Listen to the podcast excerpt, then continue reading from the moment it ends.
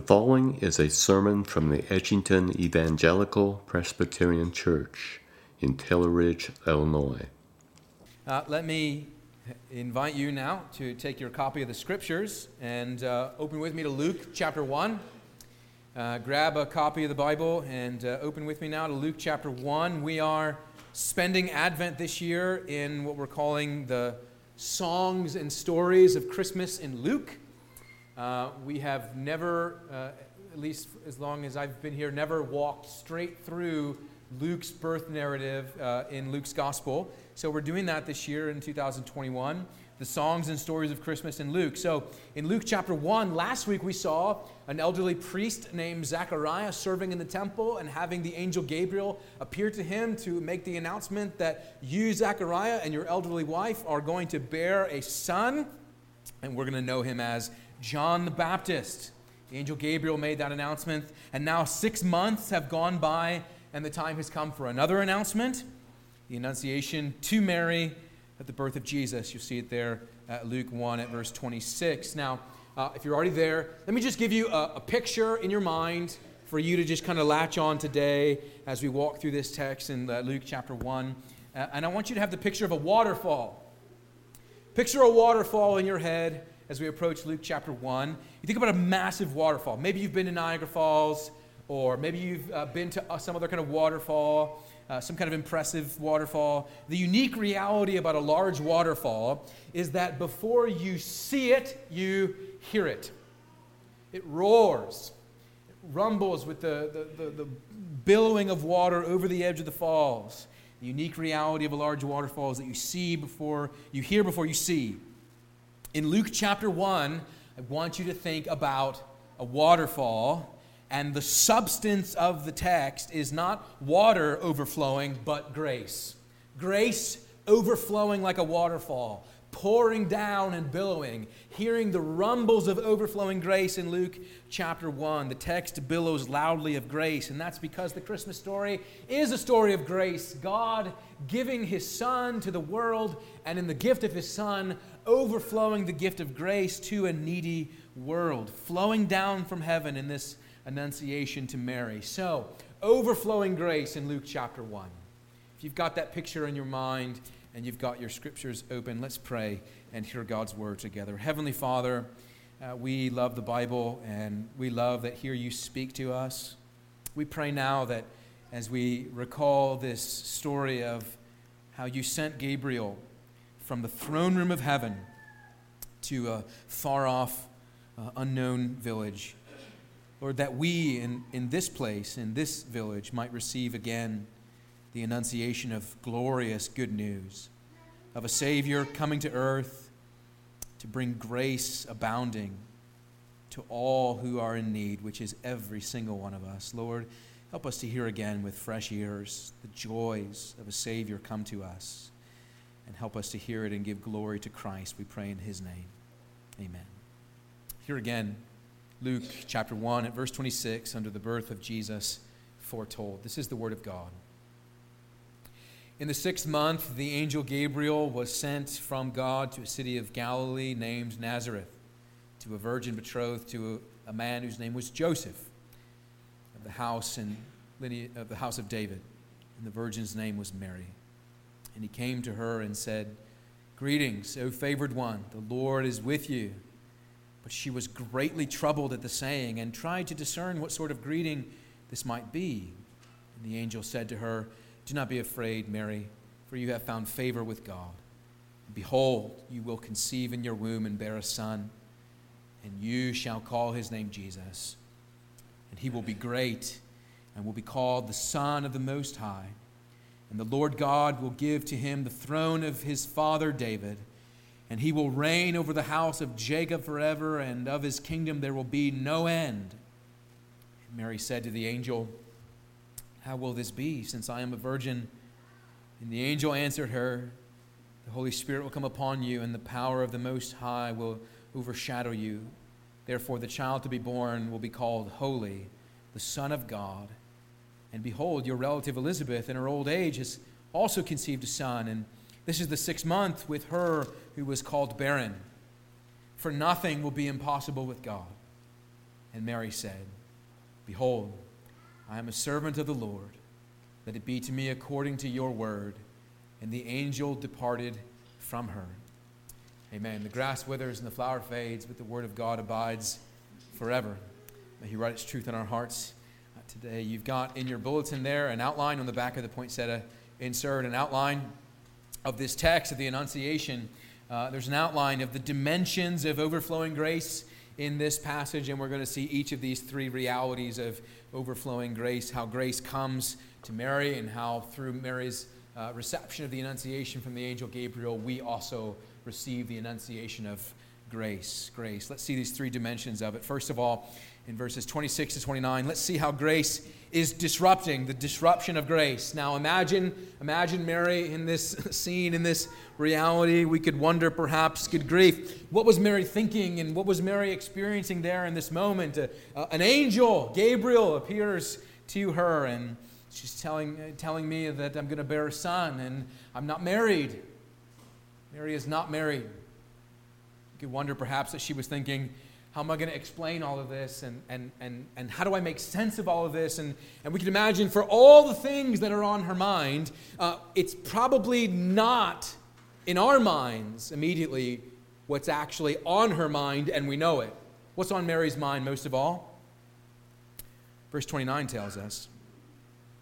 Verse 29 says that Mary was greatly troubled at the saying and tried to discern what sort of greeting this might be.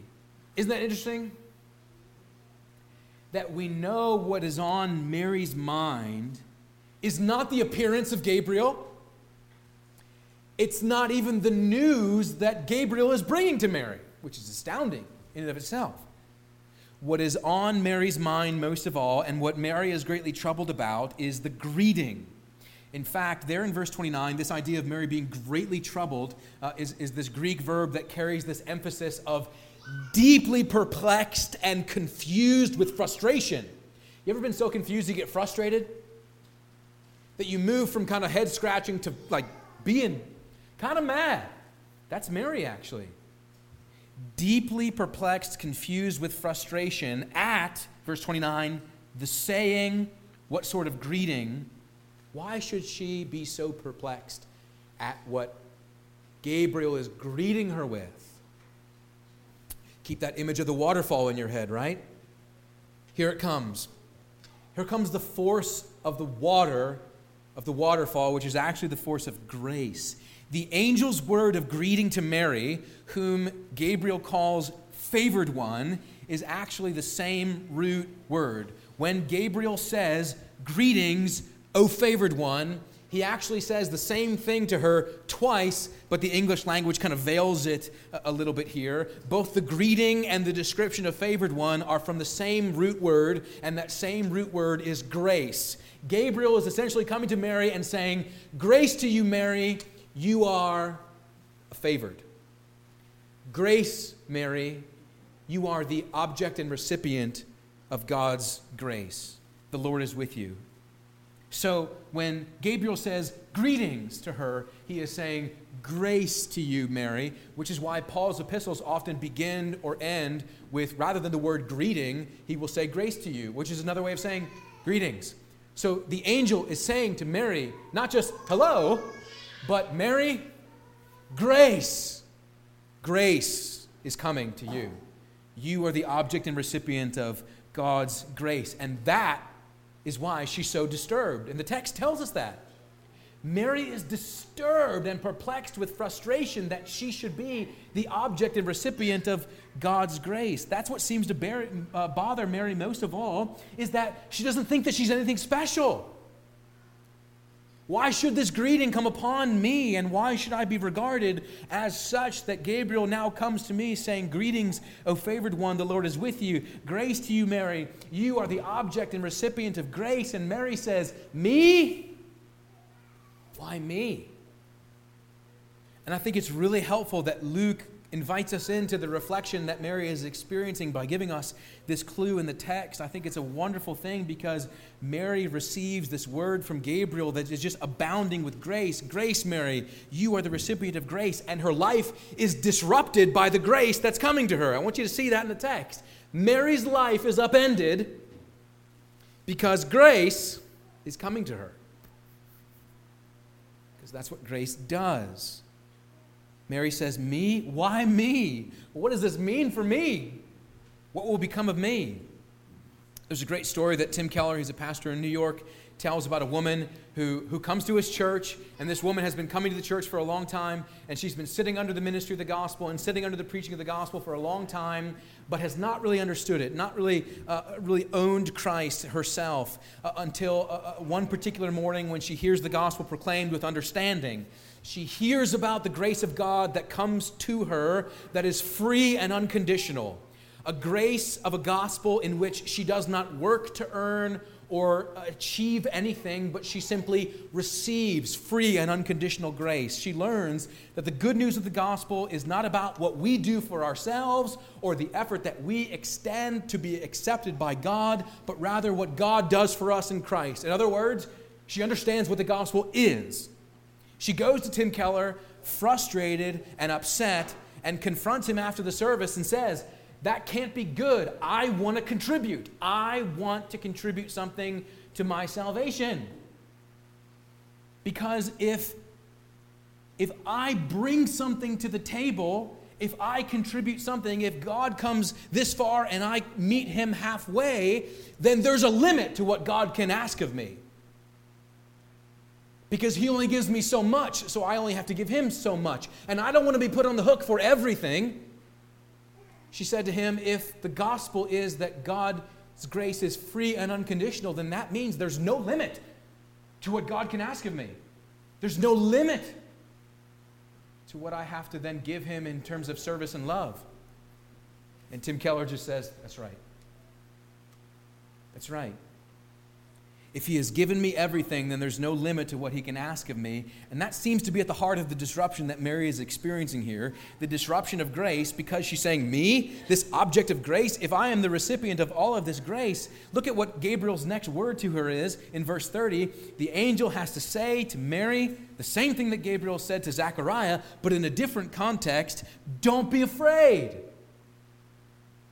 Don't be afraid of what free grace will mean for you, Mary. Gabriel was afraid because he was terrified at the sight. Uh, Zechariah was afraid of the sight of Gabriel. Mary is fearful of the obligation of grace. You see that? The angel, verse 30, do not be afraid, Mary, for you have found favor with God.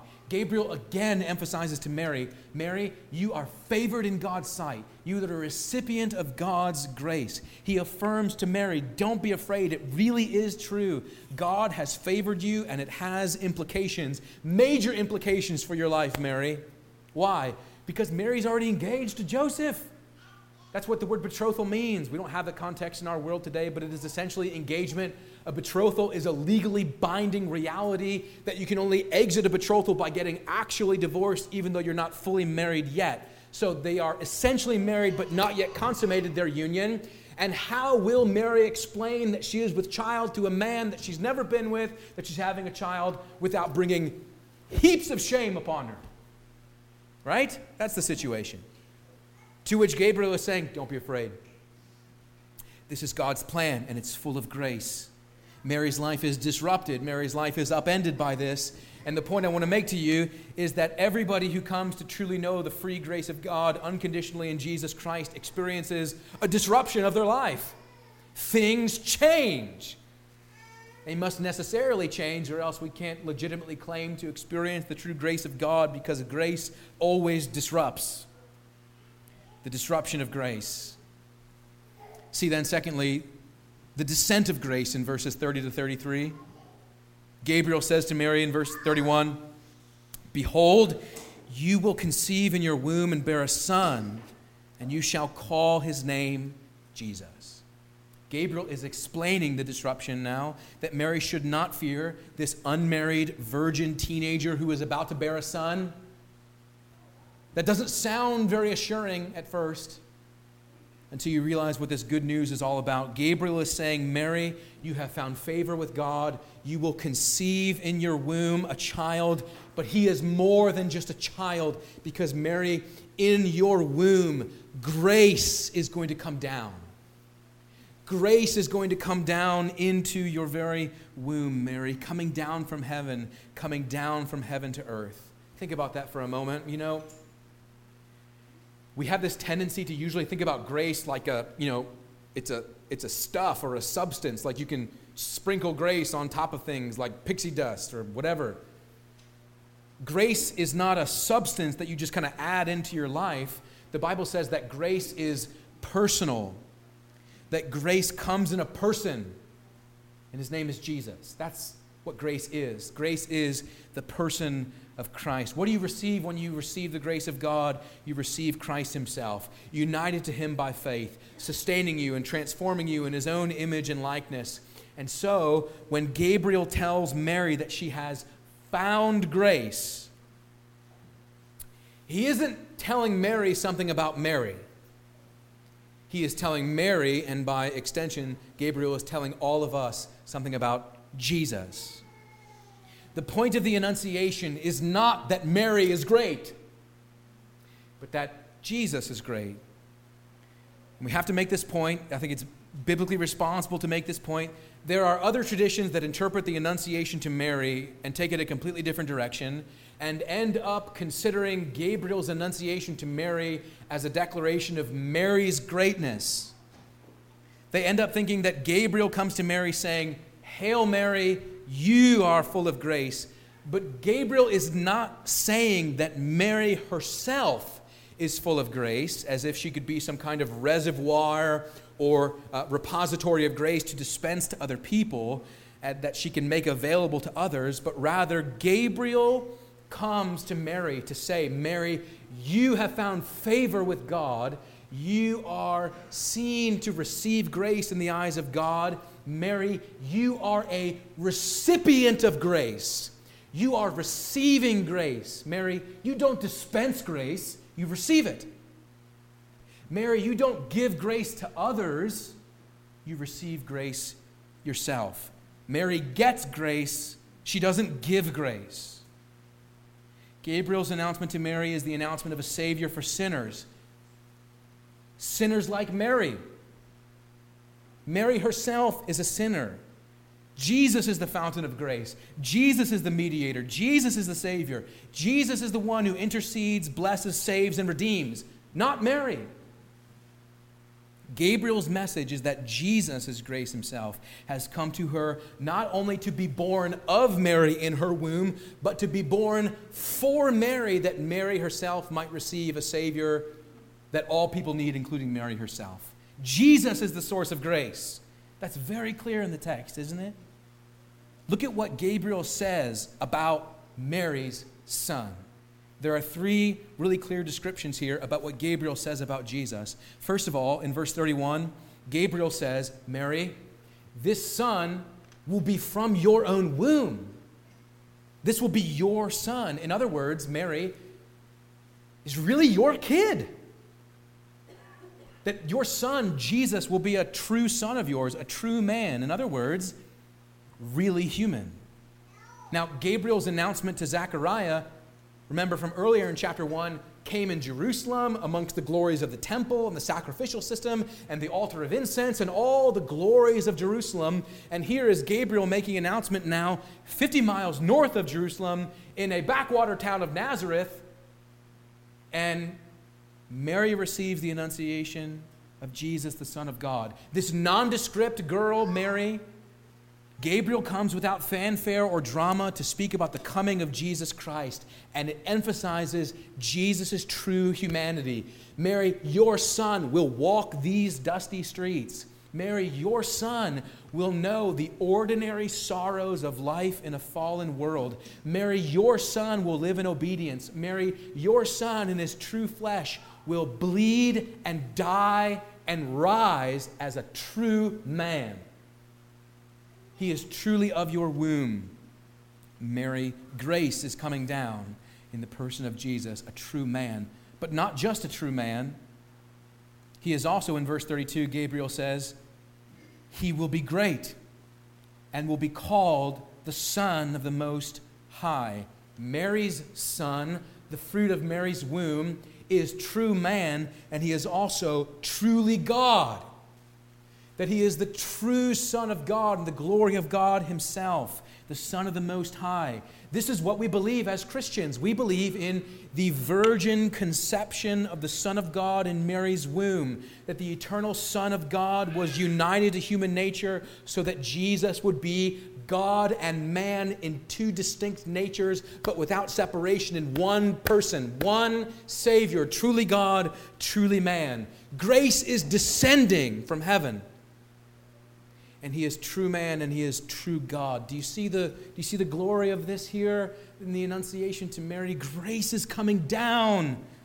The eternal God, the Lord of glory, the second person of the Blessed Trinity, is assuming human flesh to walk in the lowliest of circumstances without ostentation or any of the trappings of earthly glory, God Himself in Christ comes all the way down.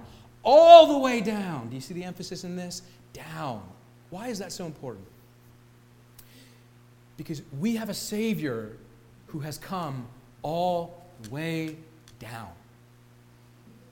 Not so far and then demands that you meet Him halfway but he has come all the way down in the lowliness of our flesh so that we can go to him. We do not rise ourselves to heaven. Jesus descends from heaven that he might take us there himself. The beauty of the gospel is that you have a Savior, you and I have a Savior, and we can go to him because he has first come to us. Grace descends.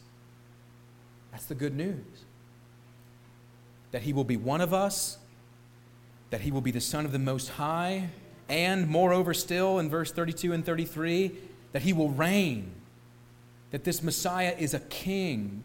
Verse 32 says, And the Lord God will give to him the throne of his father David, and he will reign over the house of Jacob forever, and of his kingdom there will be no end. Mary, this son of yours is the glorious king. This is the glorious Messiah, the long promised one, and heir to David's throne, the one whom Isaiah said 400 years ago.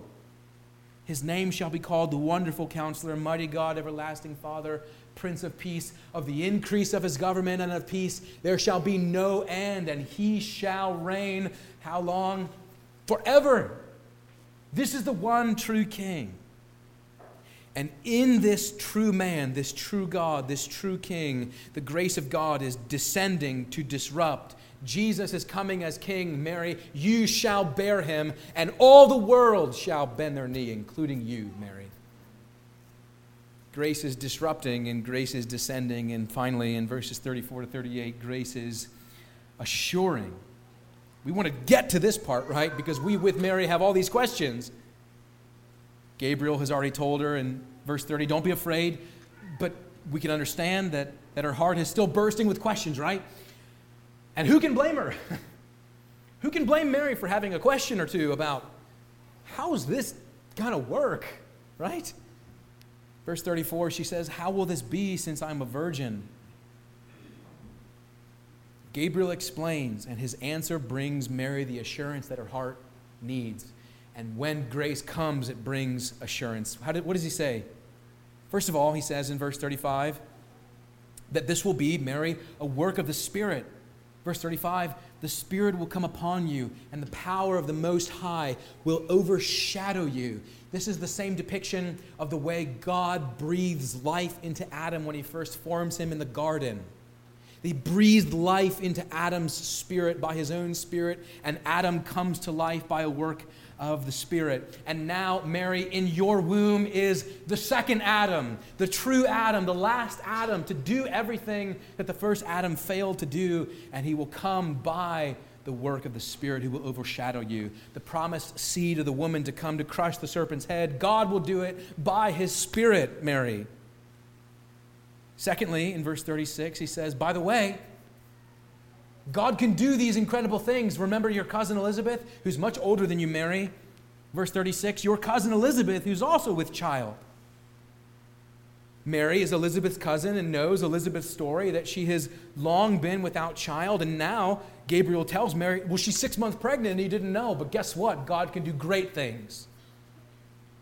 Remember the stories of Rachel and remember the stories of Sarah and Hannah. God can open a womb, God can give life. Mary, God can give life to your womb. Still, a third point of assurance, though. It's not enough to say, verse 35, that the Spirit will come upon you. It's not enough to give you evidence in verse 36 that your cousin Elizabeth was his child, because this is what is most important. Number three, in verse 37, what does Gabriel say? Mary, nothing is impossible for God. Nothing is impossible for God. This is really the final answer to all of Mary's questions, isn't it? How will this be? How, how can that work? Gabriel's answer is nothing is impossible with God. I want you to hear it.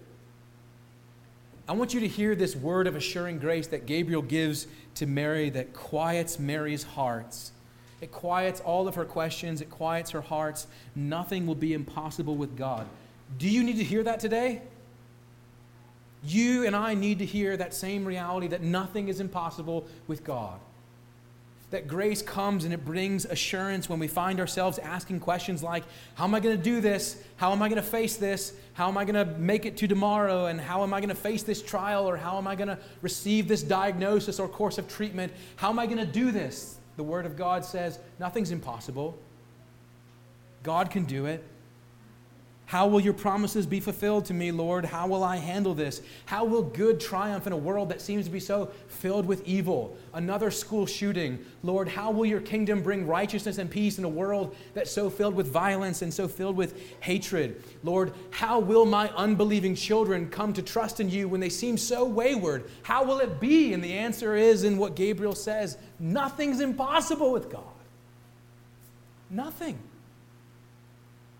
Do you also believe it?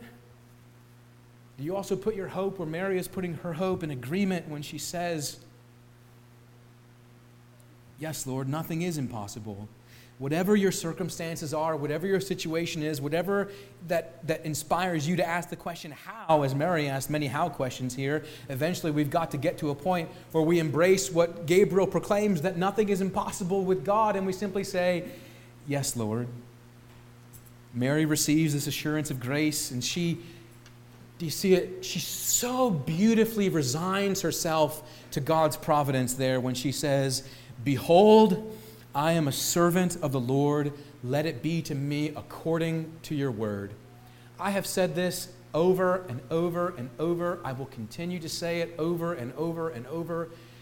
Biblical faith is not full understanding but it is full trust. Mary gives us a beautiful example of that. Biblical faith doesn't get all the answers, but it trusts God wholly even without all the answers. That's what Mary represents there to us. So I would ask you the question what do you need to trust the Lord for today? Oh, we all have it, don't we? We have all got something that we need to learn to say with Mary Behold, I am your servant. Let it be to me according to your word. I don't have all the answers. My life is being disrupted, but I know that grace has descended and brings me the assurance that no matter what, God can do it. So grace is coming and, in one sense, turns everything upside down or really sets everything straight. So, so, do you see? This is what Christmas is about the gift of God's grace in Jesus Christ that disrupts, that descends, that assures, and it's all about Christ. And Mary knows it. We'll find her later on singing about it. We'll get there, Lord willing, but for now, let's say with Mary, Lord, I trust you. Whatever you ordain is right.